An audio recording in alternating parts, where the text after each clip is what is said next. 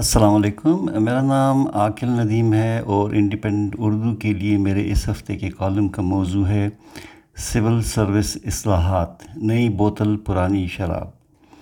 تحریک انصاف، حکومت نے civil service اصلاحات کے نام پر حال ہی میں ترقیوں، نظم و ضبط اور جبری ریٹائرمنٹ کے بارے میں نئے قوانین لانے کا اعلان کیا ہے۔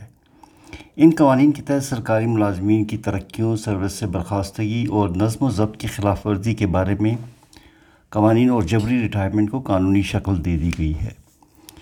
لیکن اگر ان نئے قوانین کا بغور جائزہ لیں تو ان میں بظاہر کوئی نئی اور دورس تبدیلی دکھائی نہیں دیتی۔ یہ تبدیلیاں بظاہر مشرف دور کے قوانین سے کچھ زیادہ مختلف نہیں۔ حیرانی ہوتی ہے کہ سول سروس میں اصلاحات لانے والی ٹاسک فورس نو سو دنوں سے زیادہ کام کرنے کے بعد صرف یہ زیبائشی تبدیلی لا سکی ہے۔ کیا اتنے لمبے عرصے اور ایک کل وقتی مشیر قومی خزانے کے کثیر خرچ کے بعد اصلاحات کے بارے میں یہی سوچ سکے؟ اس پرانی شراب کو نئی بوتل میں پیش کرنے کے لیے اس قدر اہتمام کی کیا ضرورت تھی؟ ایسا لگتا ہے کہ اصلاحات کے لیے موجودہ حکومت کے قائم کردہ بے تحاشا ادارے کے پاس، جن میں ٹاسک فورس، سیکرٹریز کمیٹی، خصوصی معاون برائے اسٹیبلشمنٹ وزیر تعلیم کی سربراہی میں قائم کابینہ کمیٹی شامل ہیں وہ فکر نو کی شدید کمی ہے۔ سول سروس میں یقیناً اصلاحات کی اشد ضرورت ہے، مگر حکومت کی منشا ان اصلاحات کے ذریعے من پسند افسروں کی ترقی اور غیر پسندیدہ کی جبری ریٹائرمنٹ کا اہتمام کرنا ہو تو اس قسم کی اصلاحات کبھی پائیدار نہیں ہو سکتی۔ ان اصلاحات کا انجام ہم مشرف اور نواز شریف کے حالیہ دور اور پی ٹی آئی کی موجودہ حکومت میں دیکھ چکے ہیں۔ جس میں من پسند افراد کو تیز رفتار ترقیاں دی گئیں اور قابل مگر ناپسندیدہ افسران کو مختلف من گڑت الزامات جن میں نااہلیت، بدعنوانی اور جھوٹی انٹیلیجنس رپورٹس شامل تھیں کی بنیادوں پر ترقیوں سے محروم کیا گیا۔ سول سروس کی بہتری کے لیے ضروری ہے کہ اس میں سیاسی مداخلت کا سلسلہ ختم ہو اور ترقیوں اور ریٹائرمنٹ کے لیے ایک منصفانہ نظام بنایا جائے، جس میں انسانی تعصب، محکمہ جاتی وفاداری، سیاسی مداخلت اور انٹیلیجنس اداروں کا کم از کم کردار ہو۔ اگر ہماری افواج میں ترقیوں کا ایک غیر متنازع نظام موجود ہے اور سیکنڈ لیفٹیننٹ سے لے کر لیفٹیننٹ جنرل تک کی ترقی فوج کا ادارہ بغیر سیاسی قیادت کی مداخلت یا ان افسروں کے بارے میں حکومت کے مختلف خیالات کے باوجود کر سکتا ہے، تو اسی طرح کا نظام جس میں صرف افسر کی پیشہ ورانہ کارکردگی کی بنیاد پر ترقی یا تنزلی ہو سول سروس میں کیوں نہیں متعارف کرایا جا سکتا؟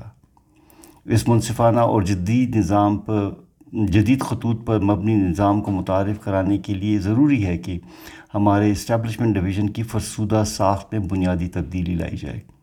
صرف انسانی وسائل کو صحیح طور پر استعمال کرنے والے اور اس میدان کے ماہرین اس محکمے میں شامل ہونے چاہیے اس وقت صورتحال یہ ہے کہ establishment division D M G کے افسران سے بھرا پڑا ہے۔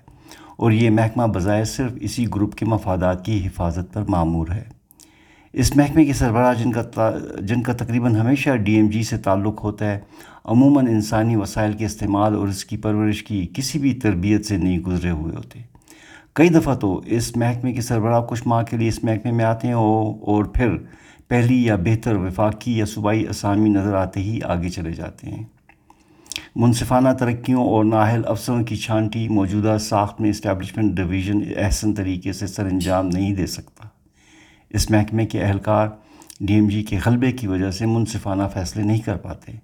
اس لیے ضروری ہے کہ اسے ایک گروپ کے شکنجے سے مکمل آزادی دلائی جائے۔ اس محکمے کے سربراہ کے لیے انسانی وسائل کے شعبے کے کسی ماہر کو تلاش کرنے کی ضرورت ہے جو تمام گروپس کے افسران کے ساتھ منصفانہ سلوک کر سکیں اور تعیناتیاں اور ترقیاں گروپ وفاداری کی بجائے اہلیت پر مبنی ہوں۔ اسی طرح اس محکمے کے باقی اہم افسران بھی انسانی وسائل کے شعبے کے ماہرین ہونے چاہئیں، تاکہ وہ حکومت کو کسی تعصب کے بغیر ترقیوں اور موجودہ انسانی وسائل کے استعمال کے بارے میں اپنی بے لاگ سفارشات دے سکیں۔ قوانین میں حالیہ تبدیلیاں ڈی ایم جی کے غلبے کو مزید مضبوط کرتے دکھائی دے رہی ہیں۔ نئے قوانین کے تحت تربیتی ادارے جو کہ ڈی ایم جی افسران سے بھرے ہوئے ہیں، ترقیوں میں اہم کردار ادا کریں گے۔ اور ان کی سفارش سفارشات کو اضافی اور فیصلہ کو وزن دیا جائے گا۔ یہ کھلا راز ہے کہ یہ ادارے ڈی ایم جی گروپ کے افسران کے ساتھ ترجیحی سلوک کرتے ہوئے تربیت کے دوران ان کی قابلیت کے تعین میں کافی فیاضی کا مظاہرہ کرتے ہیں، جبکہ دوسرے گروپ کے افسران افسروں کی قابلیت جانچنے کا پیمانہ انتہائی سخت ہوتا ہے۔ اگر یہ تربیتی ادارے پیشہ ورانہ تربیت کار چلا رہے ہوتے تو پھر ان اداروں کی سفارشات میں وزن ہوتا۔ مگر ان کی موجودہ ساخت میں یہ ممکن نہیں ہے۔ چونکہ سیاسی حکومت کو اپنے منشور اور ایجنڈے پر عمل کرانے کے لیے سول سروس کی ضرورت پڑتی ہے اور اسی تعلق کی وجہ سے سول سروس کچھ حد تک سیاسی ہو جاتی ہے۔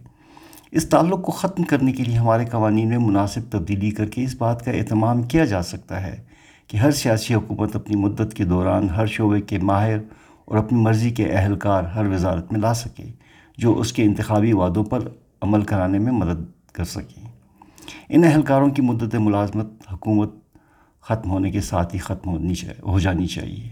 یہی طریقہ کار پاکستان میں پہلے سے سیاسی سفیروں کی تعیناتی کے بارے میں اختیار کیا جا رہا ہے۔ یہ طریقہ امریکہ میں لمبے عرصے سے کامیابی سے چلایا جا رہا ہے اور ہمیں اپنے حالات کے مطابق اس طرح کا کوئی نظام لانے کی ضرورت ہے۔ اس سے سول سروس بھی سیاسی ہونے سے بچ جائے گی اور حکومت وقت اپنے منشور اور انتخابی وعدوں پر عمل کرتے ہوئے عوام کو بہتر سہولیات مہیا کر سکے گی۔